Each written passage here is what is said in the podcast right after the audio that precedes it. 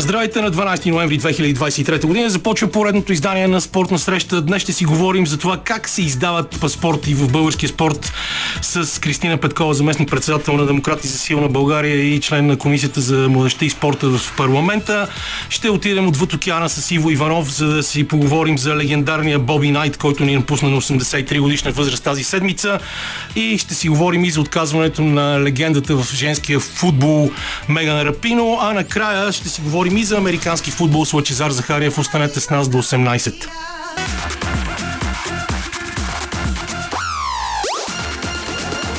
Спортна среща с Камена Липиев.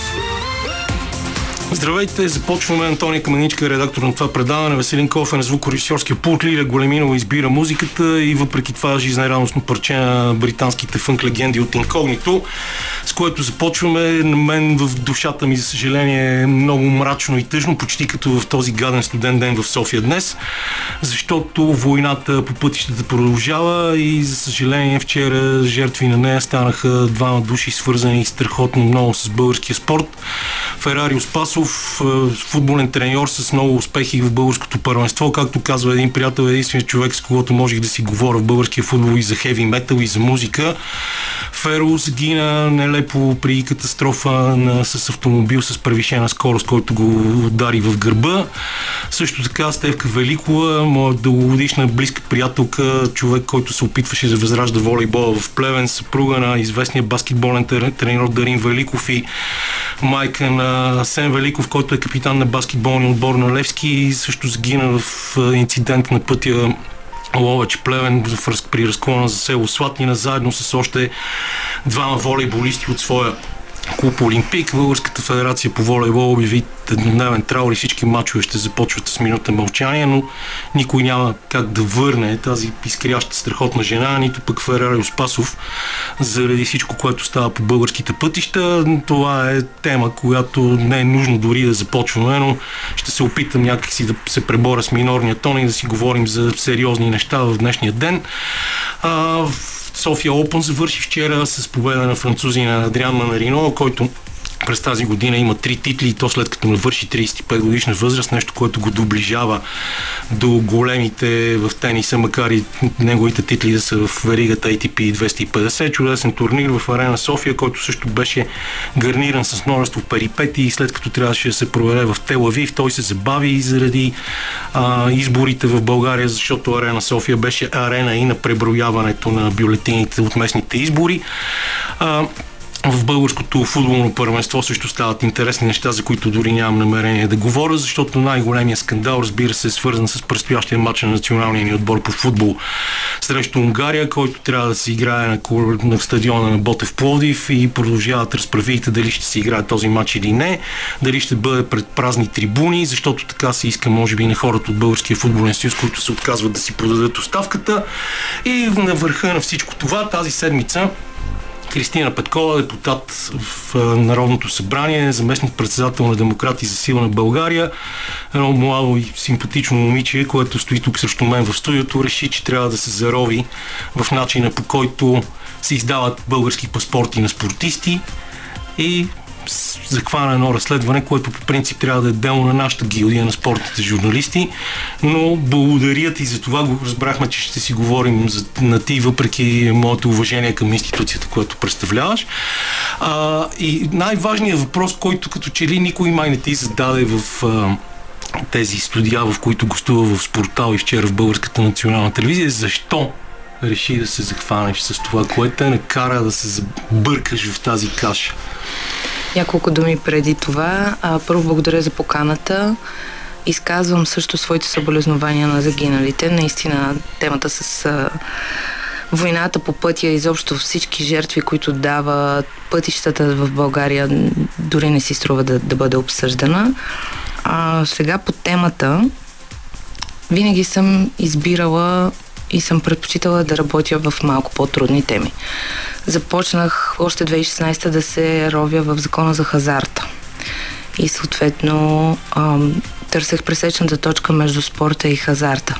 От таксите от хазарт, които би следвало да отиват за развитие на българския спорт и така нататък. Темата започва с а, гражданството на чужденци спортисти започнах след сигнал от а, няколко бивши и действащи спортисти за наличие на злоупотреби. И започнах да питам. Първо попитах Министерство на младеща и спорта, защото наивно смятах, че те са като ресорно министерство. Те би трябвало да имат цялата информация. Оказа се, че те на практика в момента са почтенска котия. Или иначе казано, процедурата стартира по инициатива на федерацията, съответната спортна федерация, до Министерството по заявление по образец. Министерството проверява заявлението и след това препраща към съвета по законодателство, към Министерство на правосъдието. И до там.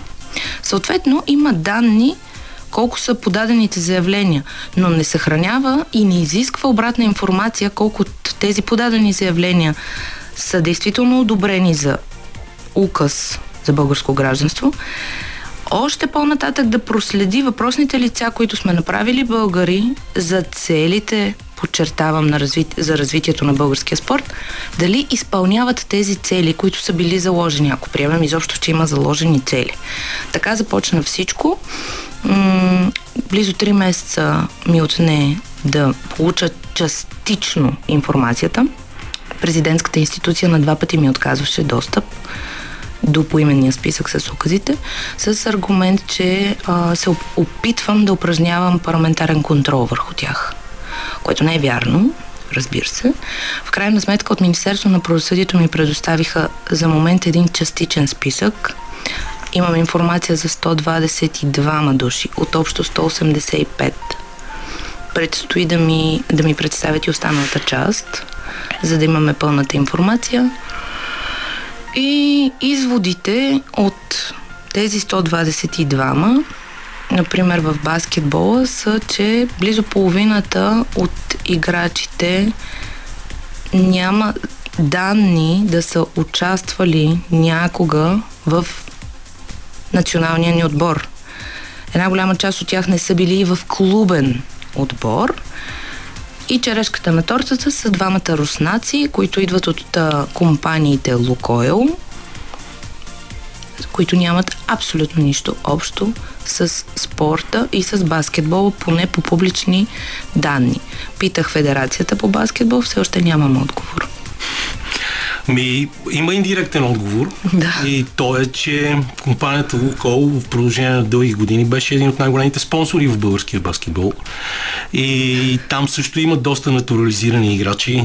Аз се сещам за няколко, да кажем, Уили Дин, който е един от най-добрите играчи, които са идвали в българското първенство и доколкото поне аз си спомням, взимането на български паспорт беше едно от условията той да играе толкова дълго време на българска територия, макар че не е играл за националния отбор.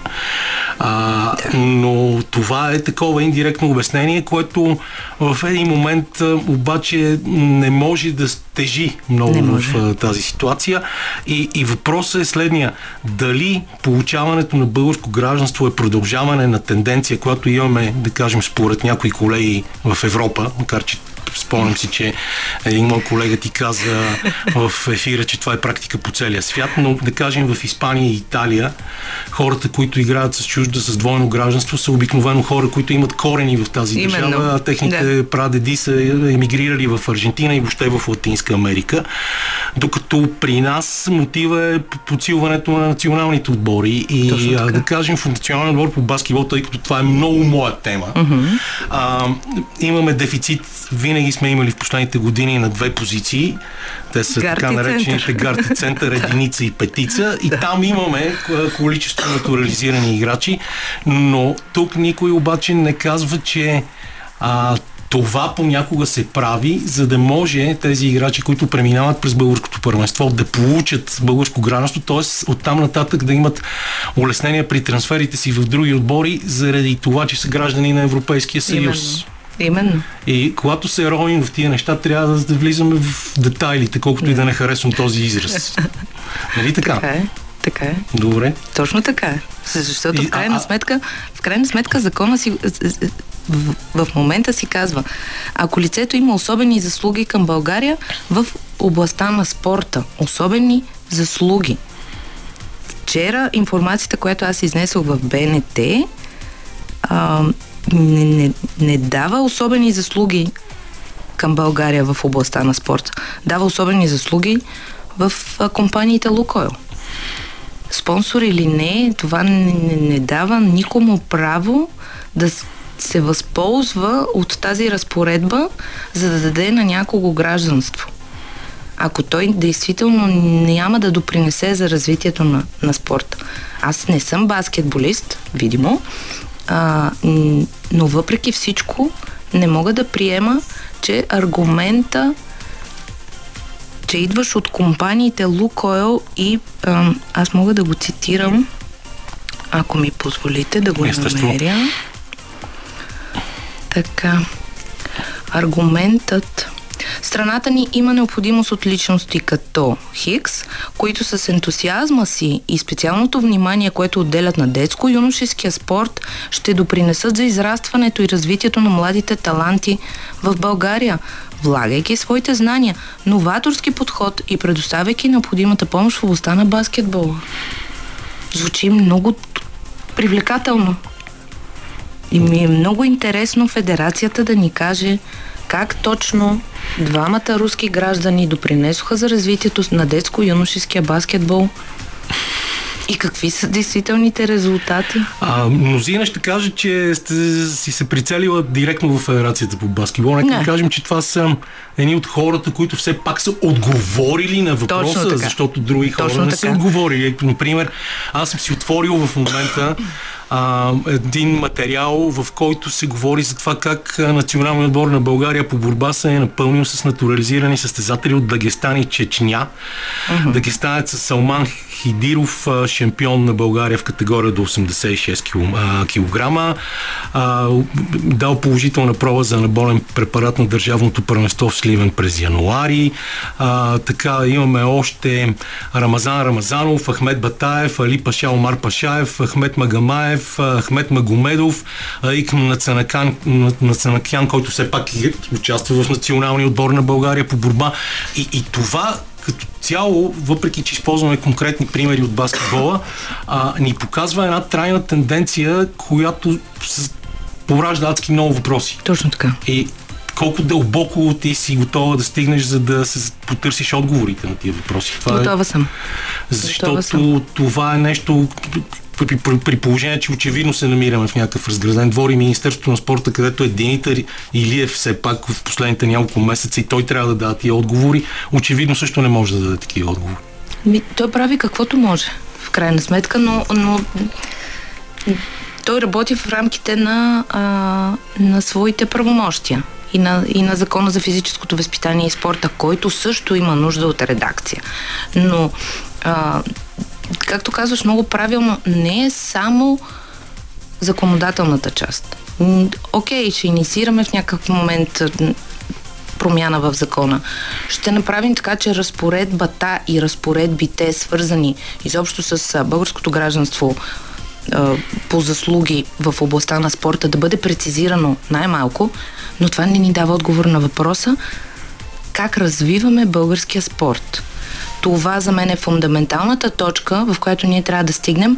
А, тук отваряме една скоба, наистина изразявам своята благодарност към Федерацията по баскетбол, защото действително те ми отговориха.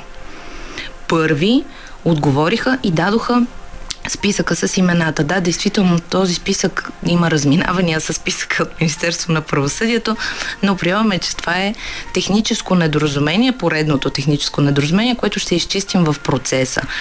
Въпреки всичко обаче, да кажем, отчетите на федерациите, и пак ще дам пример с баскетбол. Гледах кратка извадка, правят анализи на съответни срещи, и препоръката и на, и, и на двете места беше имаме проблем с гарда, имаме проблем с центъра, препоръка да натурализираме, да вземем чужденец. Това не е, за мен не е панацея. Къде са детско-юношеските школи? Къде са българите баскетболисти? Имаме много добри момчета и момичета, които според мен, ако ние развиваме в правилната посока, ако им дадем адекватна материална база, а, вложим достатъчно ресурс и усилия в това те да тренират качествено, да се възстановяват качествено и да имат перспектива за развитие в спорта, няма да имаме нужда да решаваме всички проблеми на спорта единствено и само през натурализация на, на чужди спортисти. Е, ние не ги решаваме само по този начин, но определено нещо, което липсва в български спорт и за което ние говорим в това предаване е непрекъснато, въпреки че не знам колко много хора ни слушат, но поне имаме правото да си говорим каквото искаме, е, че като цяло липсва система в българския спорт. И това имам правото по някакъв начин да го кажа като човек, който е израснал в едната епоха, пък след това е работил и в другата вече доста години, защото тази седмица само преди два дни беше годишният от 10 ноември, 34 години. Ми аз 23 съм прекарал в а, развитие социализъм и а, останалите 34 съм ги прекарал в а, условията на така наречената демокрация и този преход, който е толкова дълъг, че не знам кога ще завърши. А, какво казват колегите ти в комисията, нека да кажем коректно по въпросите на децата, семейството, младеща и спорта, където има 18, още 17 народни представители, освен теб и то хора, които са изключително опитни в областта на спорта, като бившия министр Красен Кралев, например, или пък а, Иван Ченчев, който беше наш колега преди да стане депутат от а, БСП за България, или пък а, Даниел Тихомиров Александров а, от Националния отбор по борба борба, известен още като скейтер и доста добър борец, който е също в тази комисия, или Пепи Кънев, Петър Кънев, който е дългогодишно свързан с една от малкото федерации, които не натурализират, а работят със собствени а, средства тази по волейбол. Имате ли дискусия помежду си на тази тема? Пропуснах и Халил Летифов, между другото, който също е много свързан с проблемите на спорта години наред. Имате ли дискусия в групата по този въпрос? Има ли някой, който казва това, с което си се захванала, е много важно важно и ние ще ти помогнем, за да, за да го развиеш и да продължим по-надълбоко в него. Официална дискусия не сме имали. Неофици... В неофициални разговори с колегите те споделят точно това. А, че всъщност темата е важна и че мога да ползвам тяхната подкрепа, което за мен е изключително важно. Не сме имали официална дискусия, защото комисията ни не се е събирала. Вие бяхте и във вакансия. Ние бяхме във вакансия и всъщност на последното заседание на комисията а, гледахме единствено и само, ако се изпомням правилно, законопроект за изменение и допълнение на закона за филмовата индустрия, което е на практика козметична изменение преди началото на всеки филм. Както до сега пише, не се препоръчва за 제가 лица под 18 години, да пише за деца под 18 години, защото сме комисия по въпросите на децата. Да, това е жизненно важна тема, според мен. Да. така или иначе, дори на сериалите, които гледаме по различни платформи, пише да. за колко години се гледат или не. Да.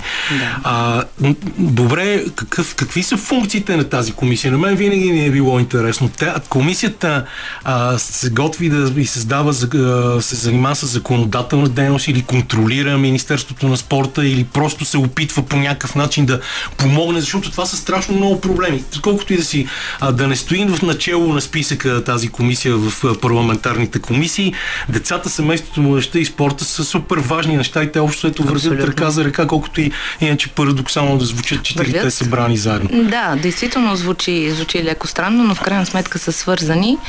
А, за мен тази комисия е силно подценявана, което се опитвам да променя защото тя се явява фундаментална, наистина. Ние сме водеща комисия по всички въпроси, които касаят деца, семейства, младеж и спорт.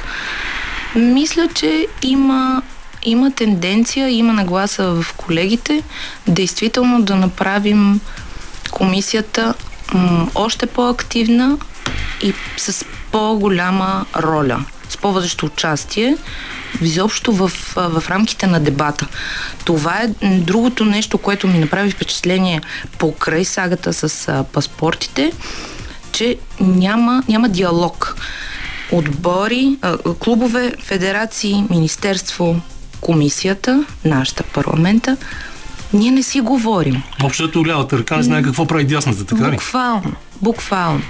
За това. И аз а, казах още миналата седмица при едни ваши колеги, че какъвто и да бъде изхода от а, финално събраната от мен информация, аз ще поканя всички на една кръгла маса, не за да си говорим празни приказки, а за да седнем съвсем човешки, съвсем нормално, да се покажат едни резултати, да върна на обратно информацията към всички заинтересовани страни, за да я имат и те, как, защото, както вече казахме, ММС не знае колко са чужденците, спортисти и в кои сфери се предполага, че трябва да се развиват. И, и просто да, да изчистим този диалог, който за мен се явява основата на това ние да започнем фундаменталния разговор какво правим с българския спорт. Къде са му проблемите, как ги решаваме и как го развиваме за напред. Много трудна задача. Да. Аз лично бих препоръчал в цялата тази работа да бъдат включени представителите на Министерството на науката, образованието и на здравното министерство. Да. Още повече, че когато говорим за пари, свързани с българския спорт, също така и на общините, има много, много пера, по които се финансира българския спорт и това не е само бюджета mm-hmm. на Министерството на спорта, който възлиза някъде на около между 75 и 80 милиона, доколкото си спомням mm-hmm. за тази година. И другото нещо, което на мен ми прави впечатление, но ако искаш да си поговорим за това след като си пуснем малко музика, защото ние обикновено okay. имаме на 10 минути музика, продължихме без песен сега в и 15, е това, че на практика а, в българския спорт предимно се говори за липсата на пари. А никъде не се говори за липсата на система, липсата на модерна методика на подготовка, това, че треньорите са се превърнали по-скоро в хора, които взимат месечни такси и, както ги нарича един мой приятел Виктор Кирков, са се превърнали в аниматори, а не в треньори.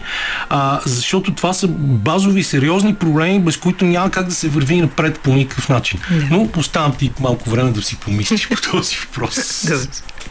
Продължаваме студиото на спортна среща да си говорим с Кристина Петкова, депутат в Народното събрание от Комисията по въпросите на децата, семейството, младеща и спорта за това какво става в българския спорт. Темата ни естествено беше провокирана от нейния опит да разбере как се получават паспорти от спортисти, които помагат за развитието на спорта в страната, но стигнахме и до това, че като цяло трябва да се работи за някаква целенасочена обща концепция за развитието на българския спорт и за неговото финансиране и контрола върху Контрол. това финансиране, за който си говорим също от години, а, но общо взето всички казват няма пари, те се подиграват с нашия труд, а, а има страшно много проблеми, които трябва да бъдат решавани.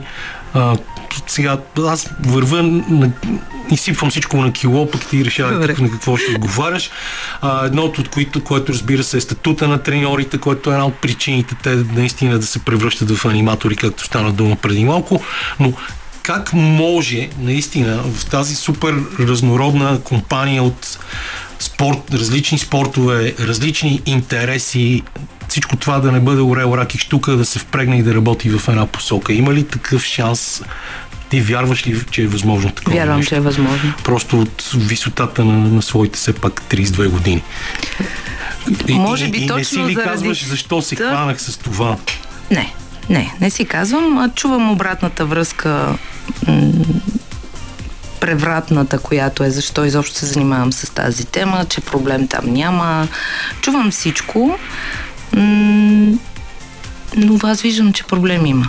Виждам, че проблем има и точно от висотата на моите 32 години може би все още съм... Не, колкото и не кавалерски беше споменал. Не, не, не, напротив, не, то, то е публичната информация, да стига. А, вярвам, че може, може да, да бъдат оправени нещата. Наистина вярвам, като пак ще повторя, първия, първата стъпка за мен е това да седнем и да си изговорим всички неща. Къде какво имаме като проблем, как, на къде вървим и как вървим на там. Това е да знаем каква ни е целта и съответно как ще стигнем до нея. Раздаването на пари не решава проблеми, според мен. Единствено и само раздаването на пари. А, ако ти даваш пари, просто е така, без цел, без оценка на въздействието след това, без някакъв анализ на ефективността на въпросната финансова мярка, това е прах в очите. Абсолютен прах в очите и ако ми позволиш да се, да се върна и да направя един паралел с а, закона за хазарта, там е същото.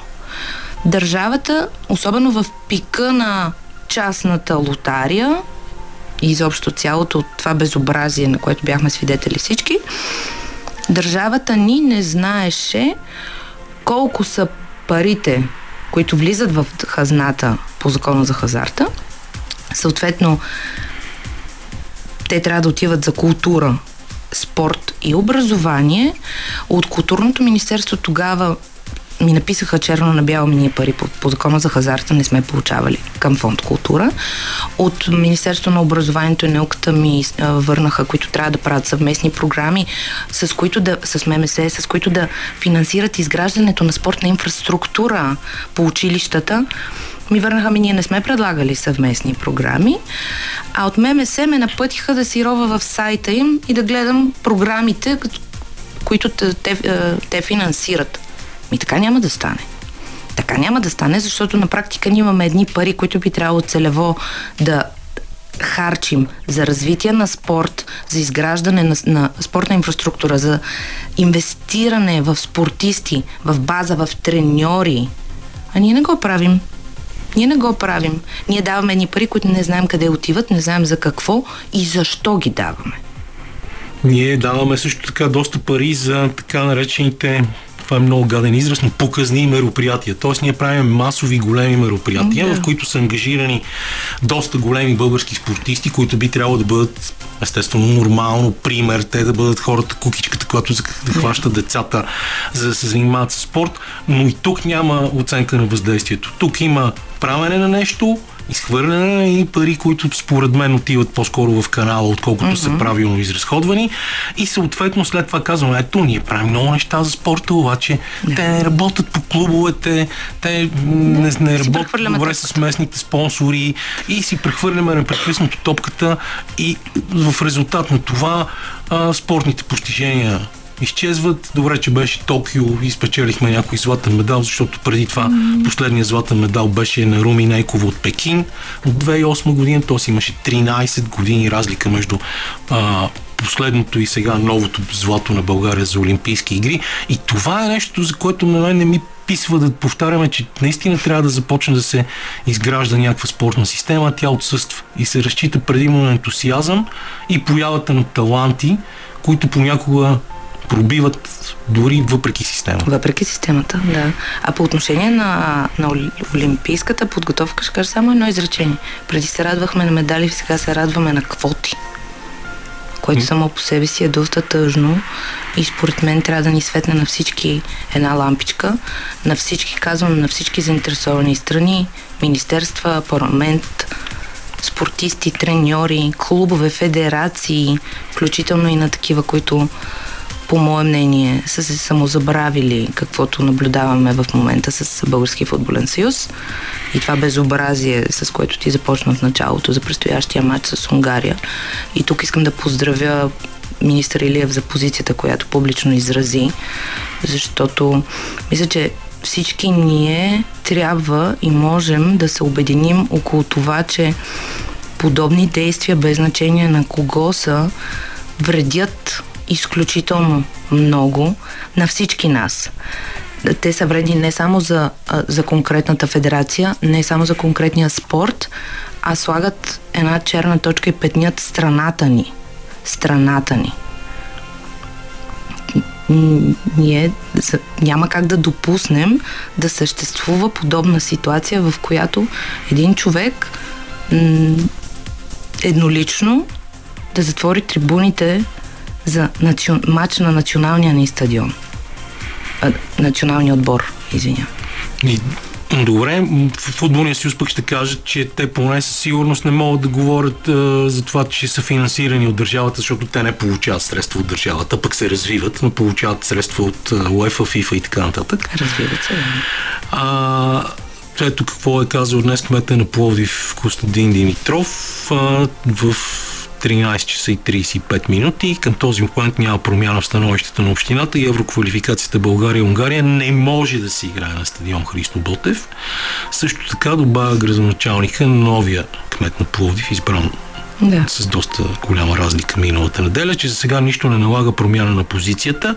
Той уточни, че утре събира своя екип и ще се вземе най-доброто решение за града и страната ние можем сега поставяйки диагнозата на българския спорт, защото общо ето с това сме се захванали вече повече от половин час, много да си говорим. Но какви са пътищата за решение на всичките тези проблеми? Ти имаш ли идеята как всичко това може поне стъпка по стъпка? Ясно е, че не може с вълшебна пърчица, не сме герои на Кей Роулинг да го решаваме така с лекота, но какви са стъпките, за да може да видим поне някакво нормализиране на ситуацията, защото проблемите са страшно много.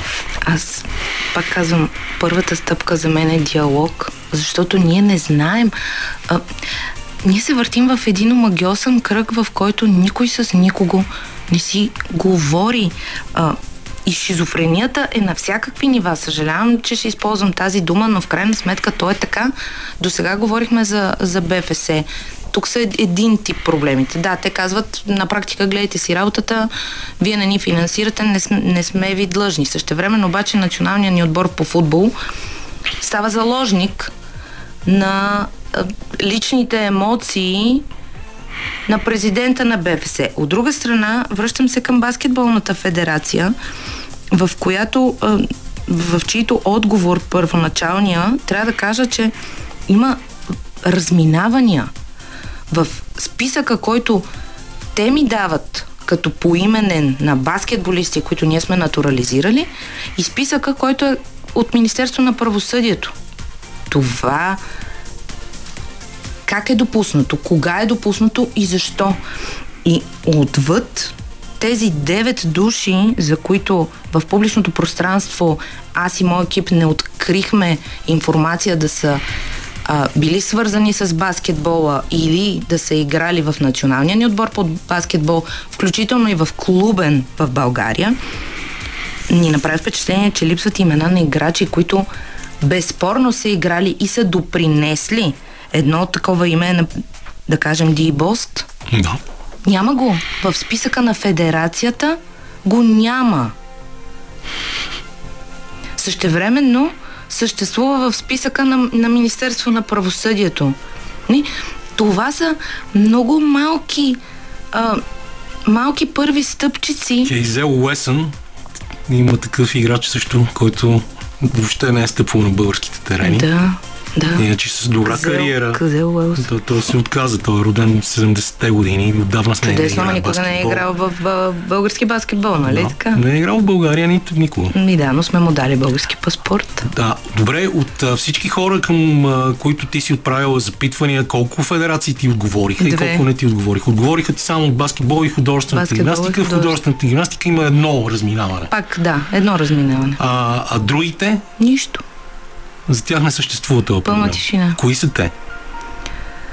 Борбата със сигурност. Борба, волейбол, м- мога да ги, да ги отворя да, конкретно да, защото кажа. Да, някакси иначе излиза, че ние сме се, се, се съсредоточаваме единствено върху баскетбола, където аз пък там съм адвокат на баскетбола, нали? И, и, и някак си, сигурен съм, че там има разминавания, но смятам, че това не е единствената федерация, която има такива проблеми.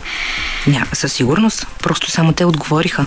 А, а, в никакъв случай не целя да слагам акцент върху дадена федерация. А просто няма как без, без информацията от тях. Това, което коментирахме даже в петък с, с Министерството, е, че аз ще пусна към тях искане те да адресират писма до федерациите, с искане конкретно по именните списъци, за да можем да съберем всичко на, на едно място. Има колко около 60 души, за които няма никаква информация. 122 от 180. Ами 122, но не трябва да го мерим като Да. 100, от 122, защото общия брой е 185. М, От 185 ние имаме информация за 122 и от тези 122 вече нищим. Като пак казвам, чакаме информацията от, а, информация от федерациите.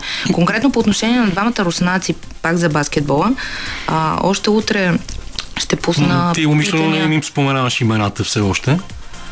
Да. Все още не им споменавам имената. Ще кажа защо. Първо искам да дам възможност на федерацията ни да ми отговори. Защото в последното питане към тях аз реферирам конкретно за тези двамата, както и към а, останалите седем души, за които няма информация да са играли а, баскетбол в България, без значение национален или, или клубен, както и защо липсват имена като Ди Бост в техния списък. Искам да им дам шанс да отговорят, а пък утре ще а, адресирам едно питане до ФИБА, в което ще попитам конкретно за двамата руснаци дали и каква информация имат те. Да, как те точно са участвали в развитието на международния да. баскетбол, защото ФИБА е Международната да. федерация по баскетбол. Добре, нека да си пуснем още една песен и след това да завършим този дълъг и надявам се интересен разговор. Въпреки, че си говорим на ти, мисля, че ще оцениш това, че това е най-дългия разговор, който съм правил в спортна среща от 3 години, откакто водя това предаване. Точно тази седмица станаха 3 години, откакто за първ път съвнах в ефира на Радио София. И не знам как да го завършим този разговор, да му се не види. Стана ясно, че ти си човек, който ще се опита да се разрови до края във всичките тези неща. Yeah. Говорихме си, че ще трябва да има някаква инициатива, която да обедини а, всички хора, които се занимават с спорт, за да може да се развиваме по някакъв начин. Аз проверих тук какви са ти активностите в парламента с въпроси към министъра на спорта и към кого ли още не, но а, относно 4 годишните програми за развитието на спорта, например, или ремонтните дейности на територията на Националната спортна база Цар Самуил в град Петрич. Какви са отговорите, които получаваш? И после ми се ще за шизофренията да си поговорим още няколко минути. А, първо, благодаря и се надявам разговора, макар и дълъг да е наистина да е бил полезен и интересен. По отношение на въпросите, да, това е част от моята работа да питам. Питах за стадиона в Петрич, питах за училището във Варна Найден Геров, което е превърнато в строителна площадка с а, изграден, недоизграден физкултурен салон, в който децата не могат да играят, но пък парите са платени на 100% за неговото изграждане. А както разбрахме в петък от отговора на министър Илиев, ще, ММС ще се опитва да си събира обратно парите и едва след това ще преценява дали ще успее да, да финансира на ново изграждането на тия 25 физкултурни салона.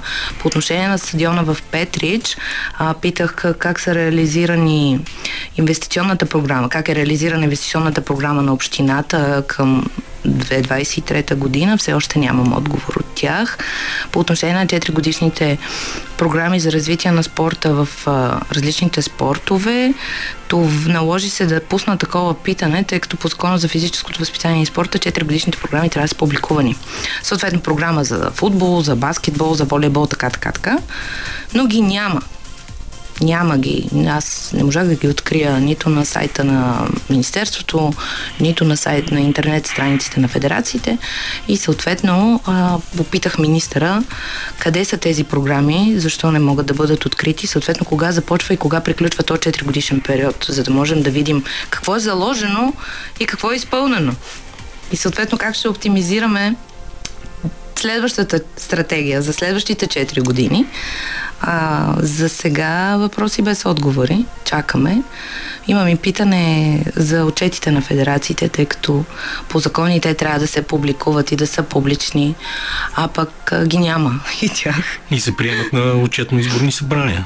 Е, не, то, да. това е част, mm-hmm. това е нормално, защото самите федерации са на практика сдружения по закона за юридическите лица с нестопанска цел, което обаче не отменя задълженията им по закона за физическото възпитание и спорта. И изобщо много въпроси, за сега по-голямата част без отговори.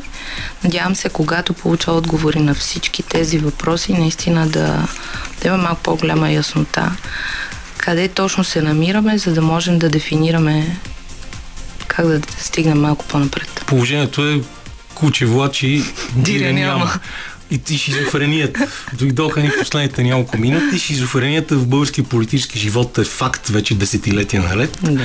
Сега покрай това нещо, което нашите, моите колеги си умират да наричат с глобка, адски им харесва, тя става още по-голяма и а, се виждат много интересни тенденции, в които при наличието на кабинет така наречените партньори го контролират само за да им бъде изгодно на тях. Как се оцелява в такава среда и хората, кажем, в Демократи за силна България и въобще в цялата коалиция оценяват ли какви косвени щети ще има върху тях при следващи избори, защото самото участие в сглобката м- отвръщава доста хора и те си казват, ето ние мислихме, че тези са различни, пък те не стига, че ни издигнаха кандидат кмет с роднини в държавна сигурност, ми се работят и с Делян Пеевски и Бойко Борисов. Да. Извинявай за този въпрос. Добър финал ще. А, осъзнаваме всичко. Осъзнаваме, категорично го заявявам. Знаем много добре в, в, в какво сме попаднали, с какво сме се и, и кого сме се захванали, но знаем и защо го правим. Знаем, че косвените жертви ще бъдат за наша сметка, но в крайна сметка ситуацията, а, ситуацията го изискваше. И това е нещо, което аз няма се уморя да повтарям. Много е трудно, на ежедневна база е още по-трудно. Вътрешната комуникация, вътрешната динамика, изобщо процесите, които м- хората не виждат и не, е, не има работа да виждат, м, са нещо неописуемо трудни. Не, а, изключително, изключително трудни. Всеки Божи ден ние а, гасим мини пожари, налага се да балансираме измежду до, достатъчно а, различни по своя характер интереси и стремежи, но моето мнение остава такова каквото беше в началото. Знаем защо го правим и си, и си струва ние да дадем косвени жертви в името на по-голямата цел. Това е чудесен край, но аз виждам, че имам още една-две минути. Имам приятели, които на времето, когато спечелиха лотария зелена карта, независимо от добрите си професии, просто си дигнаха багажи и си заминаха. Един от тях каза, защото дъщеря ми не, жела, не заслужава да живее в тази страна. Ти също имаш дете. Имам. Смятам, Да. кое е по-важното? Тази страна да става по-добра, нали, а не да бягам от нея. Искам тази страна да става по-добра и искам а, дъщеря ми като порасне да иска да остане тук и да създаде своето семейство тук. И да й харесва да живее в България. И Една нормална, нормална европейска държава. Дано, дано поне ти да доживееш да видиш това и да не се отказваш в тази битка, защото в нея се получават много шамари Да, и е много трудно. много е трудно. Наистина е много трудно. Аз няма да се откажа. Кристина Петкова беше това, депутат в Народното събрание, член на комисията за по въпросите на семейството, младеща, спорта и децата и въобще човек, който се е захванал с това да свърши работата и на доста спортни журналисти. Много ти благодаря за това гостуване. Ние Аз сега правим по-дълга пауза, а след 17 часа традиционните минути за Иво Иванов от Съединените щати. Останете с нас. Ето ни отново в ефира на Радио София с обещаното включване от Съединените Американски щати на Иво Иванов. Преди малко с Кристина Петкова си говорихме за неуредиците в българския спорт. Аз, както чухте и пожелах успех в тази неравностойна битка, която се е заела да води. В Съединените щати отново много неща. Го започнахме това предаване с печалната новина за два загинали приятели в катастрофи по българския път. Тази седмица, достойно на 83 годишна възраст, си отиде една от най-големите легенди в баскетболното треньорство, свързан с а, зародиша на успехите на Лари Бърт с три титли като треньор на университета в Индиана. Също време един от най-скандалните хора в а, баскетболното треньорство Великия Боби Найт. А, само преди няколко часа Меган Рапино, една от най- известните и най-сериозни представителки на женския футбол в световен мащаб обяви официално края на своята кариера. Започва и колежанското първенство по баскетбол, където Иво Иванов естествено винаги е за Kansas Джей Хоукс, но има и много други кандидати за славата там, така че Иво, предлагам ти започнем с Боуи Найт, защото а, той е инструментална фигура в развитието на баскетбола, понякога с скандалните си методи, но също така и в България, още като бяхме по-млади, се разпространяваше една видеокасета с уроци по стрелба, където неговия манекен на уроците беше именно Лари Бърт, който обясняваше, че когато стреляш отдалеч, трябва първо да свикнеш с добра механика на стрелбата, когато стреляш отблизо. И дори само тази касета да са направили, а, те направиха много уроци по баскетбол. А, си заслужава да говорим за, за Боби Найт, с който наистина беше едно от най-големите имена в баскетболното треньорство въобще, според мен, за всички времена. Да, да, в а, България може и да не е много познат Боби Найт, но тук в Съединените щати е икона. И името му много често се асоциира с самата игра.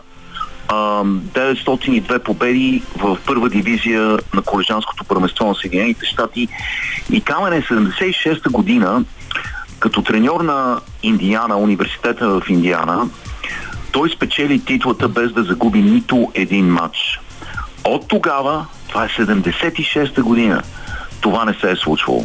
Това е единственият отбор в историята на колежанският баскетбол, който остана непобеден от началото до края на сезона. Много, много, много е трудно да не загубиш матч в колежанското първенство, защото силите са изравнени. И много често Дейвид побеждава, а, Давид побеждава Голият. И много често малки отбори успяват да победят големи университети. Просто такова е естеството на играта в колежанския баскетбол, че няма отбори, които да успяват да създадат хегемония и той някакси 76-та година успя да го направи това. От тогава насам всички треньори и всички отбори се опитват да постигнат същото нещо, но е почти невъзможно. Той също така беше треньори на а, Олимпийския отбор на Съединените щати. През 1984 година, да. когато станаха супер успешни. Това е последния американски отбор, който не е съставен от професионалисти, който става олимпийски шампион по баскетбол. Там има една интересна история как той зарязва някои играчи извън състава, за да вземе хора от неговия тим, но това ще си остане по-скоро в сферата на легендите. А, да, и така. да, да. Така е, така е. Той а, а, също така много хора тук дори не знаят, че той е и шампион като състезател, като играч а, с Ohio State. А, на, на 20 години е бил, когато е успял да грабне шампионската титла с отбора на Ohio State, но в този отбор той е бил резерва, дълбока резерва. Там са играли и Джон Хавличек и Джери Лукас, така че той е бил а, наистина легендарен отбор. А, и е, нещо друго интересно. Той създаде някои концепции в баскетбола, особено така нареченото motion нападение. Нападение с много движение без топка. А, и от нали, тази система на нападение, тази стратегия се копира от много треньори и най-известният негов студент, ученик, всъщност е Майк Шишевски. А, той е бил негов треньор, като, когато е започнал треньорската си кариера в отбора на армията, армейски отбор, а, Майк Шишевски е бил негов играч той е бил много добър гард, между другото, Майк Шишевски. За него сме говорили с теб многократно, той се пенсионира наскоро като най- великият а, треньор в колежанският баскетбол. И а, не може да говорим за Боби Найт, камене без да споменем неговия характер. Ти вече го спомена това е човек с неуправляем характер, с неуправляем, а, неуправляемо а, така, неуправляема агресия. Можем да кажем, че и... нашия добър приятел Иван Гогов, макар че тези сравнения естествено са по-скоро в кръга на шегата, а, имаше същото поведение като треньор в България и аз лично да. до ден днешен се хваля, че съм единствения му играч, по когото той не е хвърлял своята знаменита връзка с ключове. Да, да. Боби Найт беше някаква странна амалгама от Йода, от Междузвездни войни и Георги Младенов.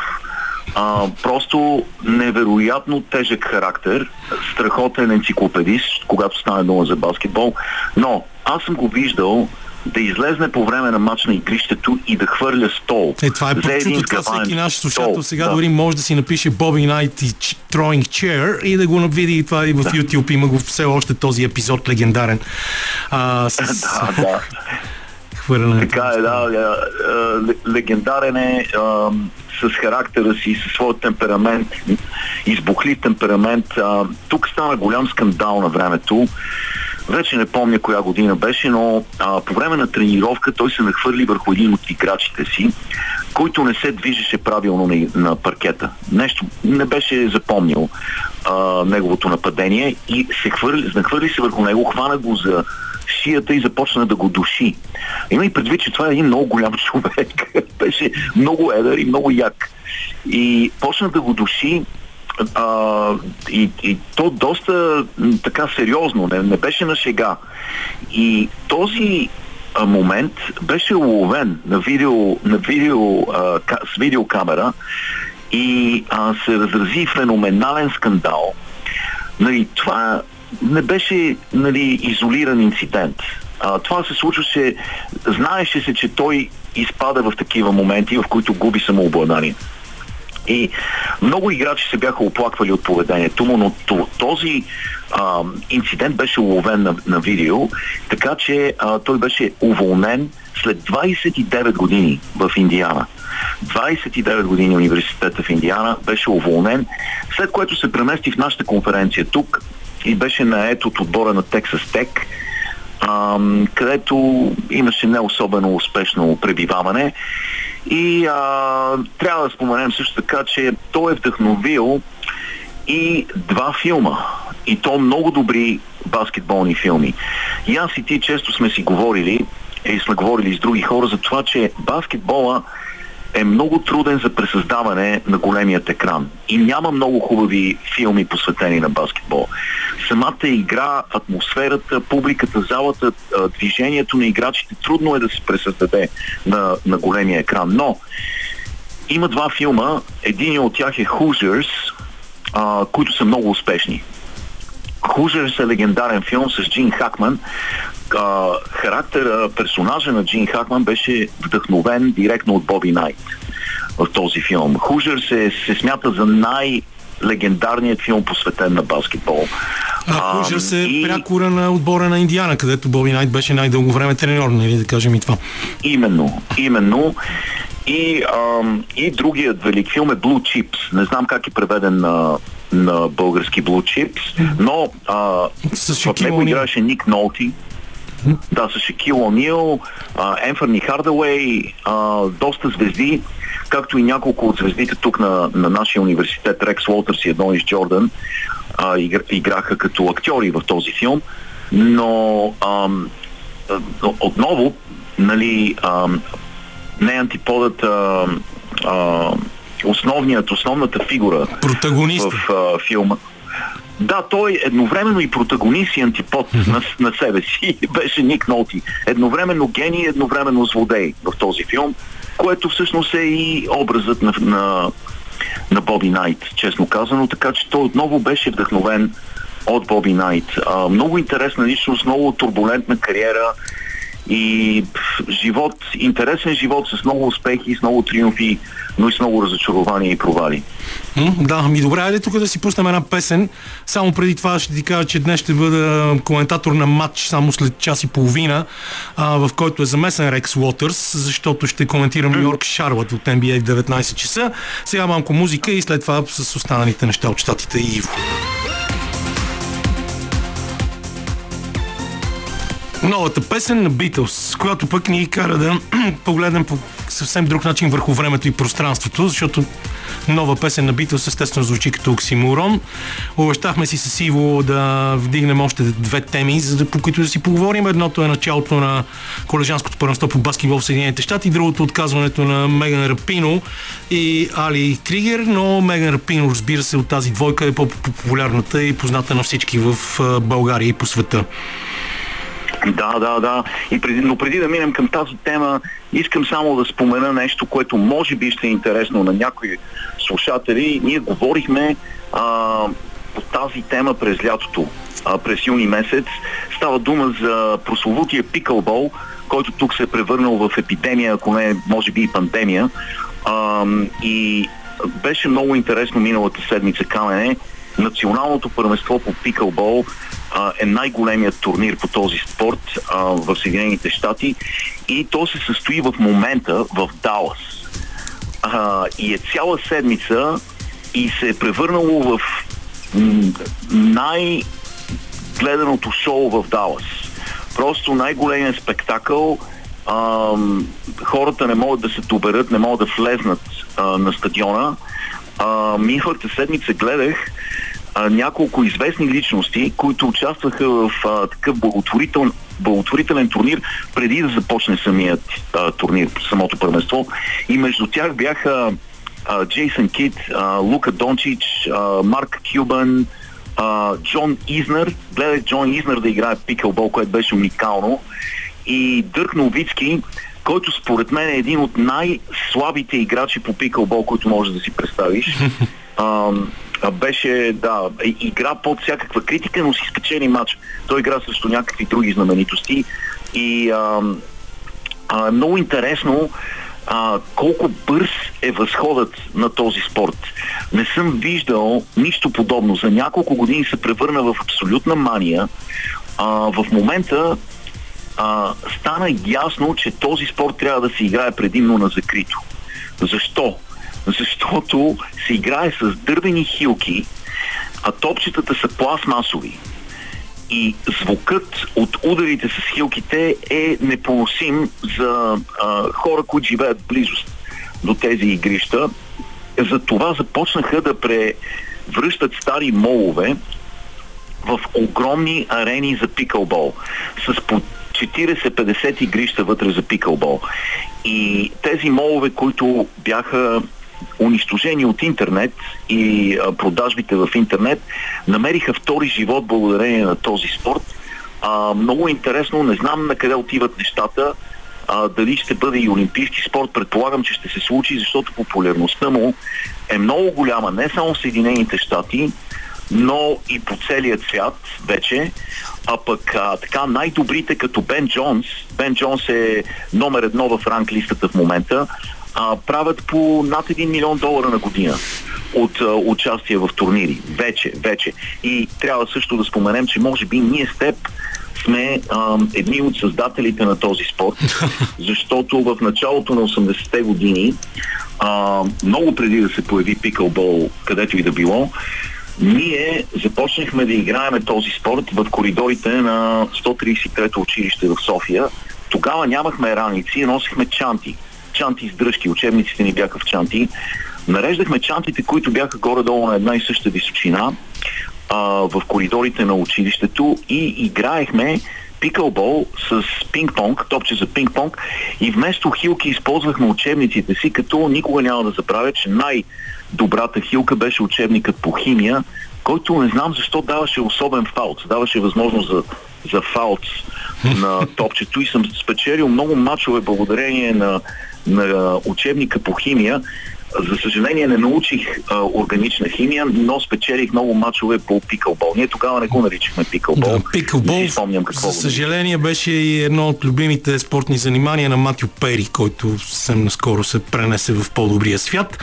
Ми добре, да. да остана ни много малко време. За, за Меган Рапино. Да, 4-5 минути.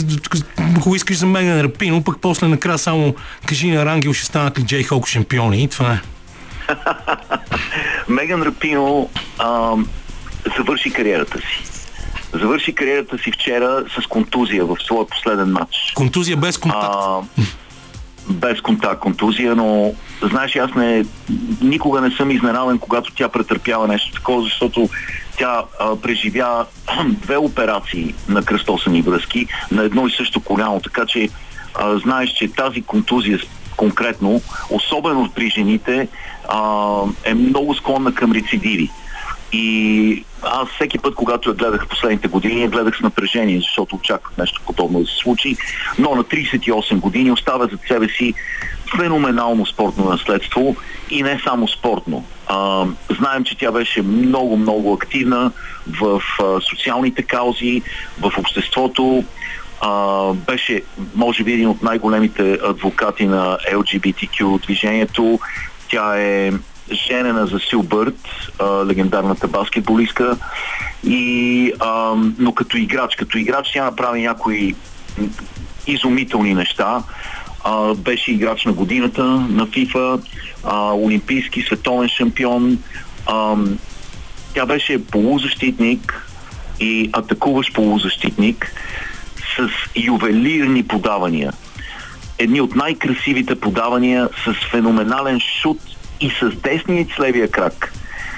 И ам, беше диригент на отбора в продължение на много-много години. Ам, и беше винаги удоволствие да я гледам. Дрибълът ти, а, интелектът ти, ам, качествата и нейната координация, пасовете. Това е единственият играч Камене, отбелязала на световно първенство гол директно от корнер. Ам, мъж или жена. и то го е правила два пъти. Това беше в нейният арсенал. Този вътрешен фаут от корнер, който влизаше а, директно във вратата и много често в горният далечен ъгъл на вратата.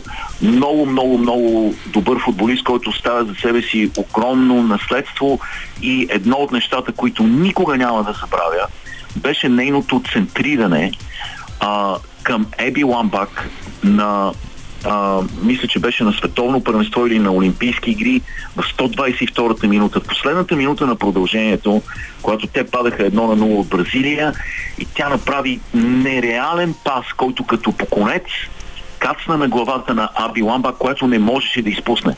Беше застанала близо до вратата, вкара голът, изравниха в последната минута и след това спечелиха с Дуспи.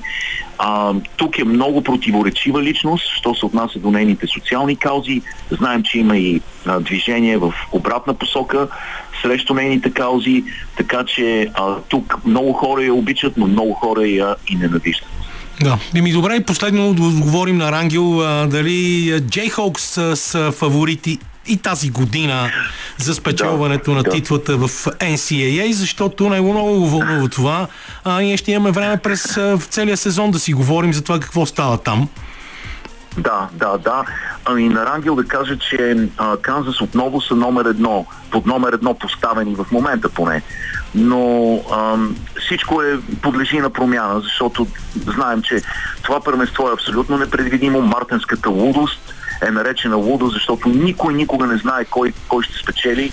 Така че а, никога не може да се направи прогноза, нали, а, сигурна прогноза за това кой ще спечели, но в момента поне, в момента поне, Канзас се смятат за номер едно фаворит, разполагат с много добри играчи, с, и с ветерани, и с млади играчи. Хантер Дикинсън е ам, играч, който е 2,12 висок и м- така се опитва да копира играта на Николай а, а, йо, на, на Йончич.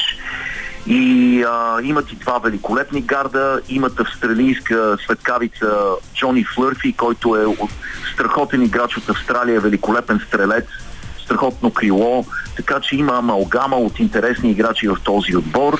Аз естествено ходя на мачовете, попивам атмосферата в легендарната Алан Филдхаус и стискам палци за тях. Но има много, много конкуренция, много добри отбори тази година, така че нищо не се знае. Добре, Иво, много ти благодаря. Не сме говорили за американски футбол, защото това предстои след малко в нашото предаване. Ще си говорим за американския футбол в България с Лачезар Захариев, защото следващата седмица е финала на първенството между отборите от София и Варна. Това беше Пинк, когато има атлетически способности да играе, да кажем, ранинг бек в някой отбор за женски американски футбол, защото се занимава с спортна гимнастика, има доста качествена мускулатура и работи добре. Но ние сега ще си говорим за американски футбол в България. Поне един път годишно го правим в това студио. Опитваме се да го правим и по-често. Лачезар Захарев е тук от Софийските мечки. А, отбора, който се явява, бих казал, флагман на американски футбол в България и може би единствения, който има професионална добра организация благодарение и на кинаджийските занимания на доста хора от отбора, които им позволяват да отделят личните си средства и да работят за това. Отделени една седмица от финала в българското първенство София Берс ще играят срещу Варна Шаркс, след като вчера в Шумен колите нахапаха здраво пивоварите. Шумен Брюърс, как да се казва отбор от Шумен, освен пивовари, а, с 34 на 6. Но а, Лучо първо добре дошъл. Ти си поредният представител на американския футбол, който прекрачва прага на това студио. А, надявам се да не съм последния. Да се надяваме, че няма да бъдеш и последния.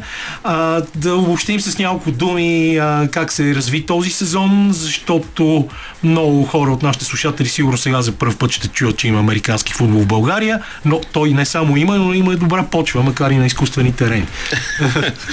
ами да, тази година сезона се разви по очаквания план. Редовния сезон свърши пролетта. Сега есента, есенния дял а, се играят плейофните матчове. Както ти спомена, последният от тях беше а, полуфинала, който се игра между Шумен и между Варна. А, очакваме Варна Шаркс а, след този уикенд, който идва а, да ги, как така, да ги посрещнем в София а, на един финал на едно истинско празненство Миналата година те бяха домакини. Нали така? Ами, миналата година а, пак се игра в София Да. матча. А, чисто формално, мисля, че те се водеха домакини. Но да, а, ще се постараем да направим един истински празник за американския футбол. Ти беше наш гост миналата година по време на плейофните матчове и на финала, така че много добре знаеш, за който не е, е идвал, не ни е посещавал. Нека да заповядат. Може би времето ще бъде малко неприятно за толкова дълъг матч, но въпреки всичко се стараем така да направим, да пресъздадем атмосферата от щатите, където това е един празник за цялото семейство и за целия ден, може би. А, и така, матч ще се състои на стадион Академика а, в София, като а, предполагам, че утре ще потвърдиме деня и часът. Както ти зачекна темата с а, спортните терени, нали, все още а, имаме трудности с организацията, но предполагам, че утре вече ще излезем с конкретен ден. Тоест в момента не сме сигурни дали матч ще бъде в събота или в неделя. Да, на този, на този етап може само да потвърдим, че ще бъде уикенда, но се надявам утре до края на деня и да че ще може да потвърдим. бъде по светло, защото на стадиона не може да се играе на изкуствено осветление. Ами ще се постараем да е в светлата част на деня. Очаква се нали, времето да е дъждовно. Поне това ни казват метеоролозите, така че ще се постараем да е в светлата част на деня, за да може да се играе на естествена светлина. Да, като човек, който обича винаги да се фука с нещата, които е правил за първи път в България, това не беше моя заслуга, беше заслуга на Сашо Диков, но вече преди 30 години и половина за първи път в България излъчихме Супербол, а, когато а, Ефир 2 беше домакин на това, ние се опитахме в продължение на няколко сезона да популяризираме играта. Не се получи, очевидно българската публика, тогава не беше готова. Сега вече три сезона поред имаме по няколко мача седмично американски футбол в каналите на Max Sport, а играта Меден Про футбол според мен свърши много добра работа и много, много повече хора в България са ентусиазирани и се занимават с американски футбол. А, колко станаха отборите? Ами към момента в федерацията има регистрирани 8 отбора от цялата държава. В момента дори имаме гостуващ отбор от Румъния, който играе в нашето първенство. Нашия формат е 8 на 8. Нали? Все още, как да кажа, младите отбори не са набрали достатъчно скоро, за да развием формата Full Contact 11 на 11, затова сме в формация 8 на 8. Но хубавото е, че в момента имаме над 200 картикирани играчи в федерацията, които се занимават с този спорт активно, което означава, че може би, както ти спомена, вече публика, публиката, аудиторията е дорасла за този спорт и тези момчета искат да се развиват в него, като една, може би, отправна точка. Е факта, че от а, 2028 година американския футбол в варианта му флаг, който е неконтактен, вече ще бъде олимпийски спорт на американска земя.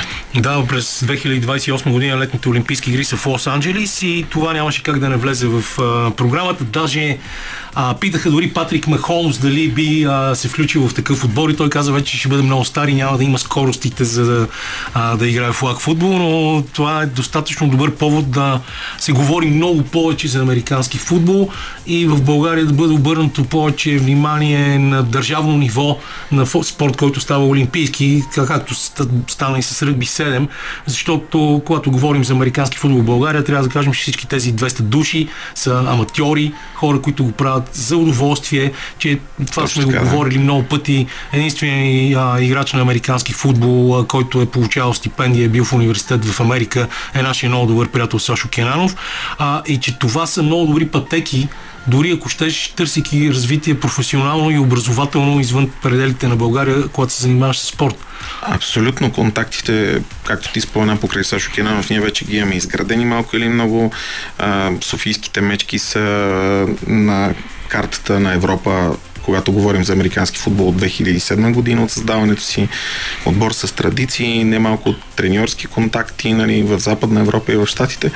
Така че според нас пътя от тук насетне е само право нагоре с оглед на това, че вече имаме достатъчно хора от цялата държава, които искат да се занимават с този спорт, играят го, практикуваме го и те прогресират доста добре, така че ние много се надяваме в бъдеще федерация, Българска федерация Американски футбол да успее да постигне, да, да заложи някакви цели, да ги обсъди с Министерството на спорта и се надявам да може да ги постигне.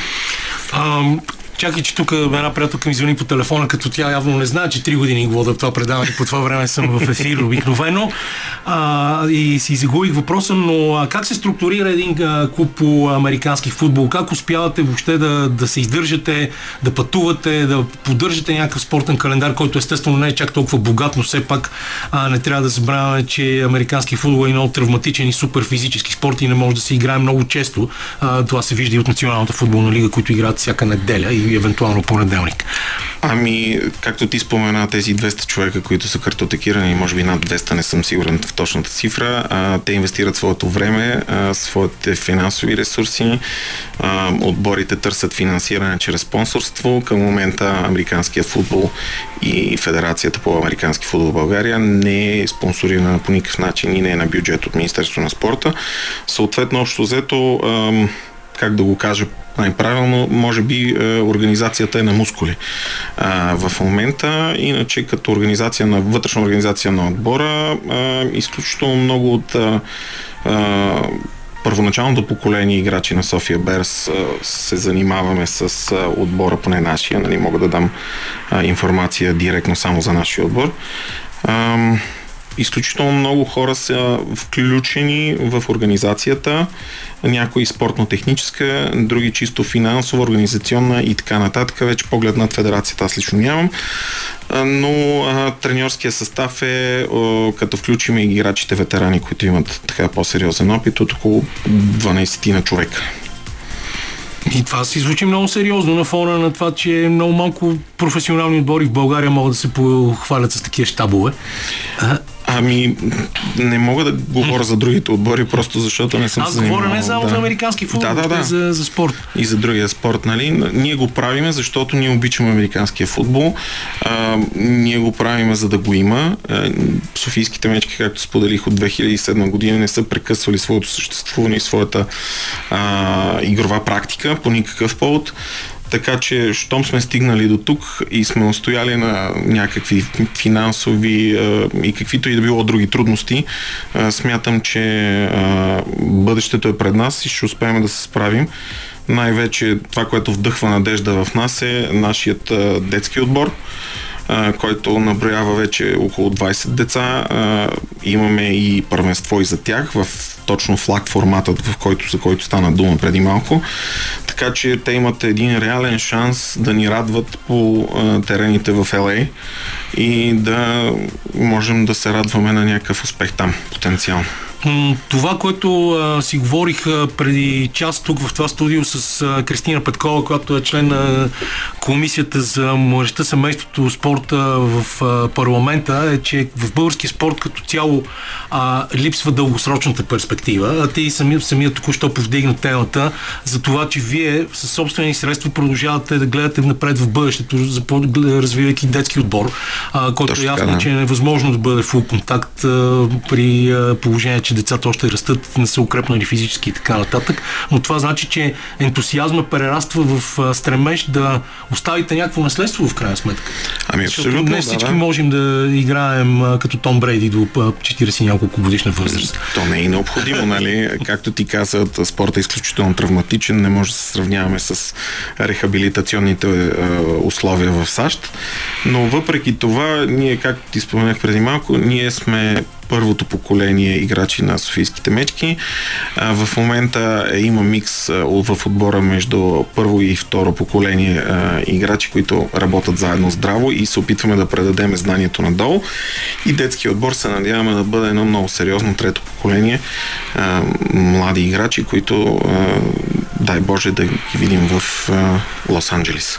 Покрай пътуването, мачовете, които играете с български отбори, а, виждаш ли подобен ентусиазъм в другите? Да кажем, ето ги, аз се изненадах, че шуменските пивовари, които се появиха съвсем скоро на картата на българския американски футбол, а, продължават да се развиват, че имат намерението да, да гледат и те в дългосрочен план и стигнаха до, до полуфинал в първенството, а, което на, на мен ми се вия дори малко странно при положение, че те, когато се появиха за първ път на Софийски олимпийски терени изглеждаха още само пълни с ентусиазъм, докато игровата им практика не им позволяваше да показват кой знае какво на терена. Ами няма никаква причина и е, как да го кажа, няма защо тези хора да не гледат в бъдещето. Смятам, че колкото повече играем в футбол и колкото повече матчове имаме и колкото повече отбори се появяват и остават част от календара, толкова по-добри ще стават всички играчи в тях и заедно ще вървим само напред, буквално, защото колкото повече играеш, толкова повече неща научаваш за спорта. Чисто спортната злоба ти дава така една, един буст, за да можеш да, да продължаваш напред. Така че аз мятам, че дългосрочно ще се задържи спорта на картата и че има всички предпоставки за това. Финансовата част от нещата, нали, това е едно сериозно бреме. Всички, които се занимават с нашия спорт, знаят колко е скъпа екипировката. Един така по-сериозен отбор, 25-30 човека, нали, как се организират пътувания, и календар, и мачове, и особено с стадионите е изключително сложно да намерим подходящи терени, но въпреки всичко, въпреки всички тези проблеми, които предполагам, че имат и другите спортове, които играят на естествен или изкуствен терен навън, ги имат така, че смятам, че нашата така инатливост може да бъде заразна и да продължи спорта да се играе в цяла България. Имаше преди няколко години един период от време, в който мечките играеха в първенството на Сърбия. Точно Какво така, стана с това? Защо спряхте и доколко това помагаше за развитието на отбора? Защото поне доколкото на мен ми е ясно, Сърбия е страна малко странно, в която обаче американски футбол е на почет и се играе доста, на, доста отбори. В две дивизии, доколкото знам. Да, изключително интересен феномен е американския футбол в Сърбия. Те имат три нива на американски футбол. Първа, втора и трета лига. А, ние се подвизахме в трета лига, а, както сега го правят и Букурещ Тайтънс, които играят в нашото първенство. А, поради факта, че те не са готови и те за 11 на 11 и решихме да им така да протегнем ръка, както преди години на нас са ни протягали ръка, а, ни протегна ръка Федерацията на Сърбия. Въпреки, че ние три пъти подред печелихме трета сръбска дивизия, ние не получихме право на промоция във втора сръбска лига и може би в един момент това а, така обесмисли нашето продължаване на да играем там и се съсредоточихме върху това да се опитаме да развиеме, макар бавно и полека, а, шампионат в България. Дали беше ползотворно? Според мен е изключително много, защото в Сърбия се работи много сериозно, както ти споменах а, за този вид спорт. А, много, изключително много контакти събрахме там, изключително много треньори. А, ние от треньорския щаб няколко пъти сме ходили на такива обучения с хора от щатите. А, мисля, че последното беше в Харватска, макар вече далечната 2018 година, но а, въпреки това, нали, контакта не е изтинал а, и черпим а, познание по много различни, от много различни източници, от много различни места, което според мен е изключително ползотворно генерално за развитието на спорта. Извинявай, че ще те отклоня от това, за което си говорим и което е много важно, но тук един наш редовен слушател пита а, как може да си купи мърчендайз на мечките, защото до сега бил удрил на камък. Има ли начин или място, на където може да си купи? Аз знам, че начин е да дойде на финала и трябва Абсолютно. да следи кога е финала, защото там винаги има а, от страхотната екипировка на София Берс, чието да, кажи да, да. Ами, а, то не е само на финала. Ние да. се стремим на всеки един матч да има мерчендайз на отбора, като а, цялостното, как да кажа, целият приход от ця, това мероприятие отива само единствено за развитие на нашия отбор. Всяка една стотинка отива за пътувания, за екипировка и така нататък. Но на всеки един матч ние се стремим да го направим.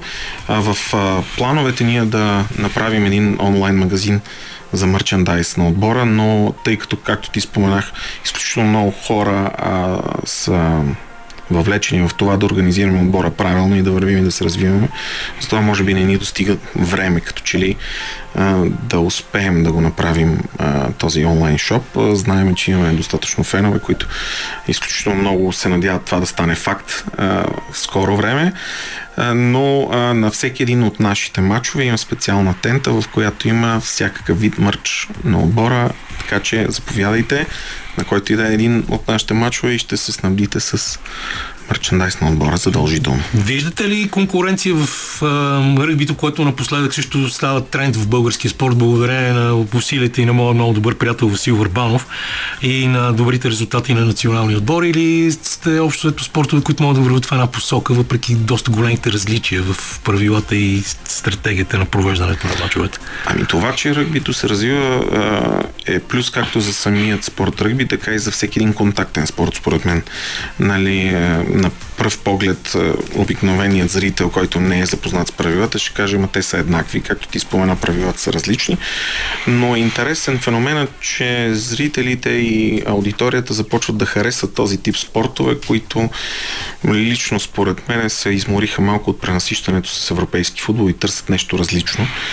Както ти спомена, Макс Спорт се грижат за това да има предавания всяка една неделя от 8 вечерта до мисля, че до, беше почти до два през нощта. До два през нощта, така че да. Даже миналата седмица беше тройно, защото имаше и матч в Франкфурт и то супер интересен. Ираха Майами и Канзас Сити Чифс. От 4.30 аз го започнах тук и си го гледах къщи. Точно така, да. А, това е супер, супер добре за, за спорта, независимо, че не е по свободен канал, но ако толкова много не искате да си плащате за телевизия, преди прозибен от този сезон RTL, който го има в повечето пакети на телевизионните оператори също го предлагат, но трябва да знаете немски.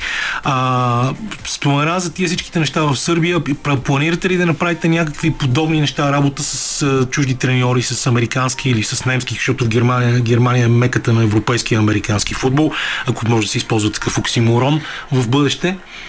Ами в бъдеще, да кажем така, стремиме се да завършим сезона, след което да влезнем в кондиционна подготовка и ние наскоро тази есен организирахме един лагер за играчи от цялата страна, като се опитахме да бъдем максимално полезни абсолютно за всички.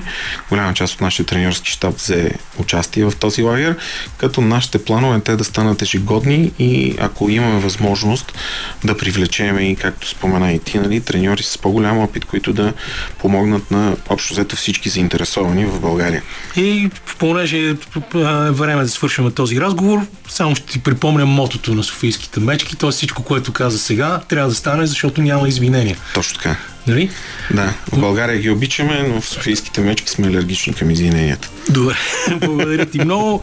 Лачезар Захарев беше това. Очакваме да разберем кога ще бъде финала на българското първенство по американски футбол, дали в събота или неделя на стария стадион Академик, много близо за Вота електроника на гърба на Арена София. А това беше всичко за спортна среща днес. След малко започват новините на Българското национално радио.